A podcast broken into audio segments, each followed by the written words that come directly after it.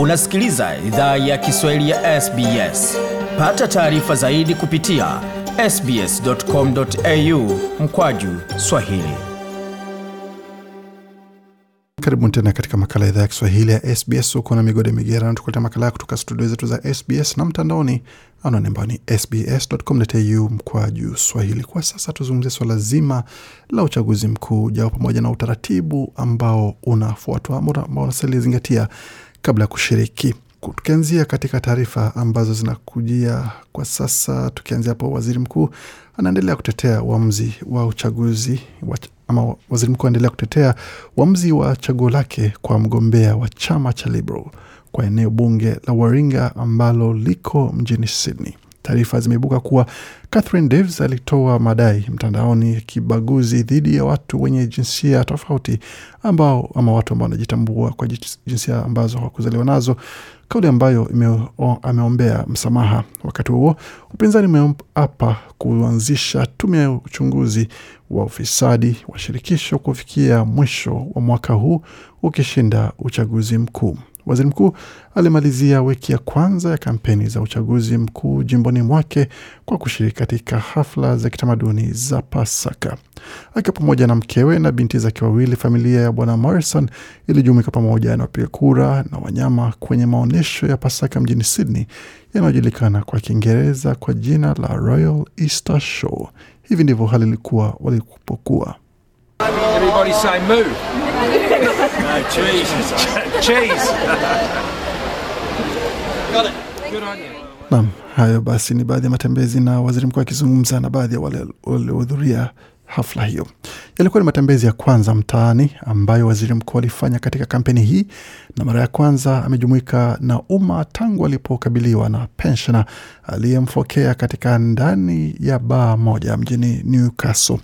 Wakati aliepuka marudio ya makabiliano mengine, wapiga kura walioshuhudia tukio hilo walikuwa na mchanganyiko wa hisia kumhusu Scott Morrison. Baadhi yao walisema kwamba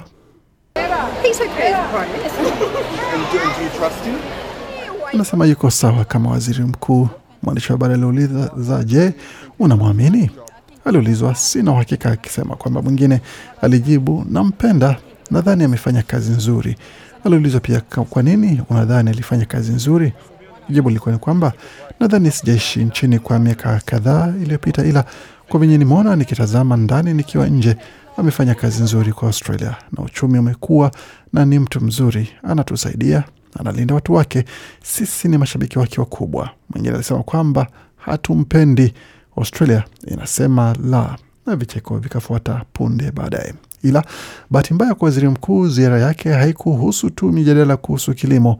Maswali yanaendelea kuibuka kuhusu chaguo la Scott Morrison kwa mgombea wa eneo bunge la Waringa ambalo liko mjini Sydney, Bi Catherine Davis. Katika miaka ya nyuma ya eneo bunge hilo liliwahi kuwa lulu katika taji ya chama cha Liberal, ila eneo bunge hilo lilinyakuliwa kutoka waziri mkuu wa zamani Tony Abbott katika uchaguzi mkuu wa mwaka elfu mbili kumi na tisa wakati mgombea huru Zali Steggall alitangazwa mshindi wa uchaguzi huo. Sasa bwana Morrison analazimishwa kumtetea mgombea wake Bi Davis baada ya taarifa za mtandaoni kuibuka ambako alitoa kauli za kuwahujumu watu ambao wanajitambua kwa jinsia ambazo hakuzaliwa nazo ambao wanajulikana kama trans. Bi Davis alifuta alivyochapisha kuhusu kundi hilo la watu pamoja na kuomba msamaha. Matt Kean ni mwekazi na wa New South Wales na ni mwanachama wa Liberal mwenye msimamo wa wastan, Ameomba mgombea huyo avuliwe ugombea wake, akiongezea kuwa hakuna mahali katika chama cha kisiasa kwa kauli za kibaguzi. Hata hivyo, bwana Morrison anasimama kidete na chaguo lake. Alipozungumzia utata huo, bwana Morrison alisema kwamba I don't share Matt's view. I, I share Tony Abbott's view. I'm not joining that. Anasema sichangii maoni ya Matt, nachangia maoni ya Tony Abbott. Sitamshambulia pia, na amejifunza kupitia uzoefu wake kuhusu jinsi anakabiliana na swala hili siku za nyuma, na sina shaka kuwa atafuatilia masuala katika hali ya heshima na umakini katika siku za usoni. Na alipohojiwa na shirika la habari la SBS kuhusu madhara ya mjadala huo katika jamii iliyolengwa kwa madai ya mgombea wake, bwana Morrison alikuwa na haya ya kusema. Well, I think it's really important that she has withdrawn those comments. And she- Nasema nadhani ni muhimu sana kuwa ameondoa madai hayo na amekiri kuwa hayakuwa mazuri na amefanya hivyo. Nadhani hiyo ndiyo namna ya kuheshimu jamii ya Watrans na si changii kauli hizo, pia alisisitiza waziri mkuu. Ila kiongozi wa chama cha Leba Anthony Albanese amehoji madai ya bwana Morrison akisema kwamba What's extraordinary is that Catherine Deves has been handpicked. Anasema cha ajabu ni kwamba Catherine Deves alichaguliwa na waziri mkuu mwenyewe. Yeye ni chaguo la waziri mkuu. Mapema wiki hii, waziri mkuu alisema anachangia maadili ya Bi Deves kwa kumteua tena. Bwana Albanizi alikuwa mjini Cairns ambako huko kaskazini Queensland akipigia debe ahadi za chama chake za kuanzisha tume ya kitaifa inayochunguza masuala ya ufisadi. Sasa Bwana Albanizi amechukua ahadi hiyo katika hatua ya ziada, akiapa kuwa itakuwa kipaumbele cha kwanza cha chama chake kikishinda uchaguzi mkuu. The Integrity Commission issue is one in which we will take, we will legislate. Anasema suala la tume ya uadilifu ni suala ambalo tutapitisha kisheria mwaka huu. Tume ya kitaifa dhidi ya ufisadi itakuwa tume ya kitaifa dhidi ya ufisadi yenye mamlaka ambayo itakuwa na mamlaka huru ya, ucha, ya uchunguzi. Ni tume ambayo itakuwa halisi, tofauti na ile ambayo imekataliwa na kila mtu. Ahadi hiyo inajiri wakati matokeo ya utafiti mpya uliofanywa na kituo cha uadilifu wa umma imezua maswali kuhusu dola bilioni 55 zilizotumiwa na serikali ya Morrison kwa misaada katika mida ama miaka minne iliyopita. Utafiti ulipata kwamba palikuwa na uangalizi mdogo kwa jinsi hela zilitumiwa. Waziri mkuu amesema atawasilisha tu pendekezo lake la tume ya kitaifa dhidi ya ufisadi kama chama cha Leba kinairuhusu bungeni bila mabadiliko yoyote.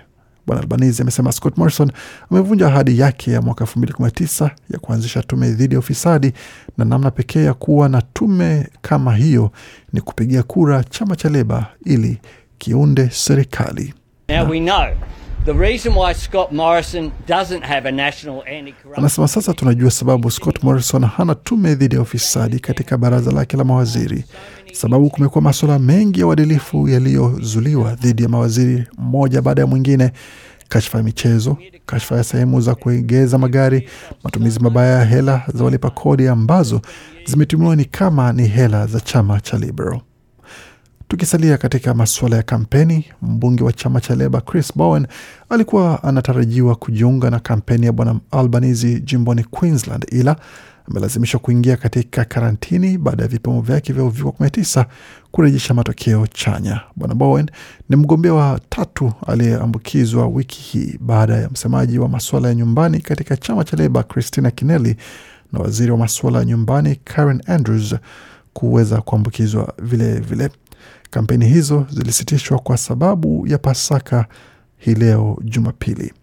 Tunatumai kwamba taarifa hii imekupa taarifa na uelewa zaidi kuhusu yanaendelea kisiasa baada ya wiki nzima ya kampeni kali, tukielekea katika wiki ya pili ya kampeni za uchaguzi mkuu wa taifa.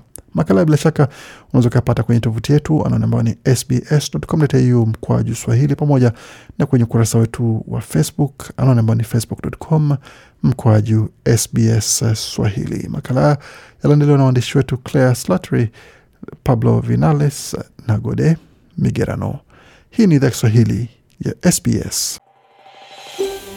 Je, unataka kusikiliza taarifa zingine kama hizi? Sikiliza zilizorekodiwa kwenye Apple, Google, Spotify au popote pale unapozipata.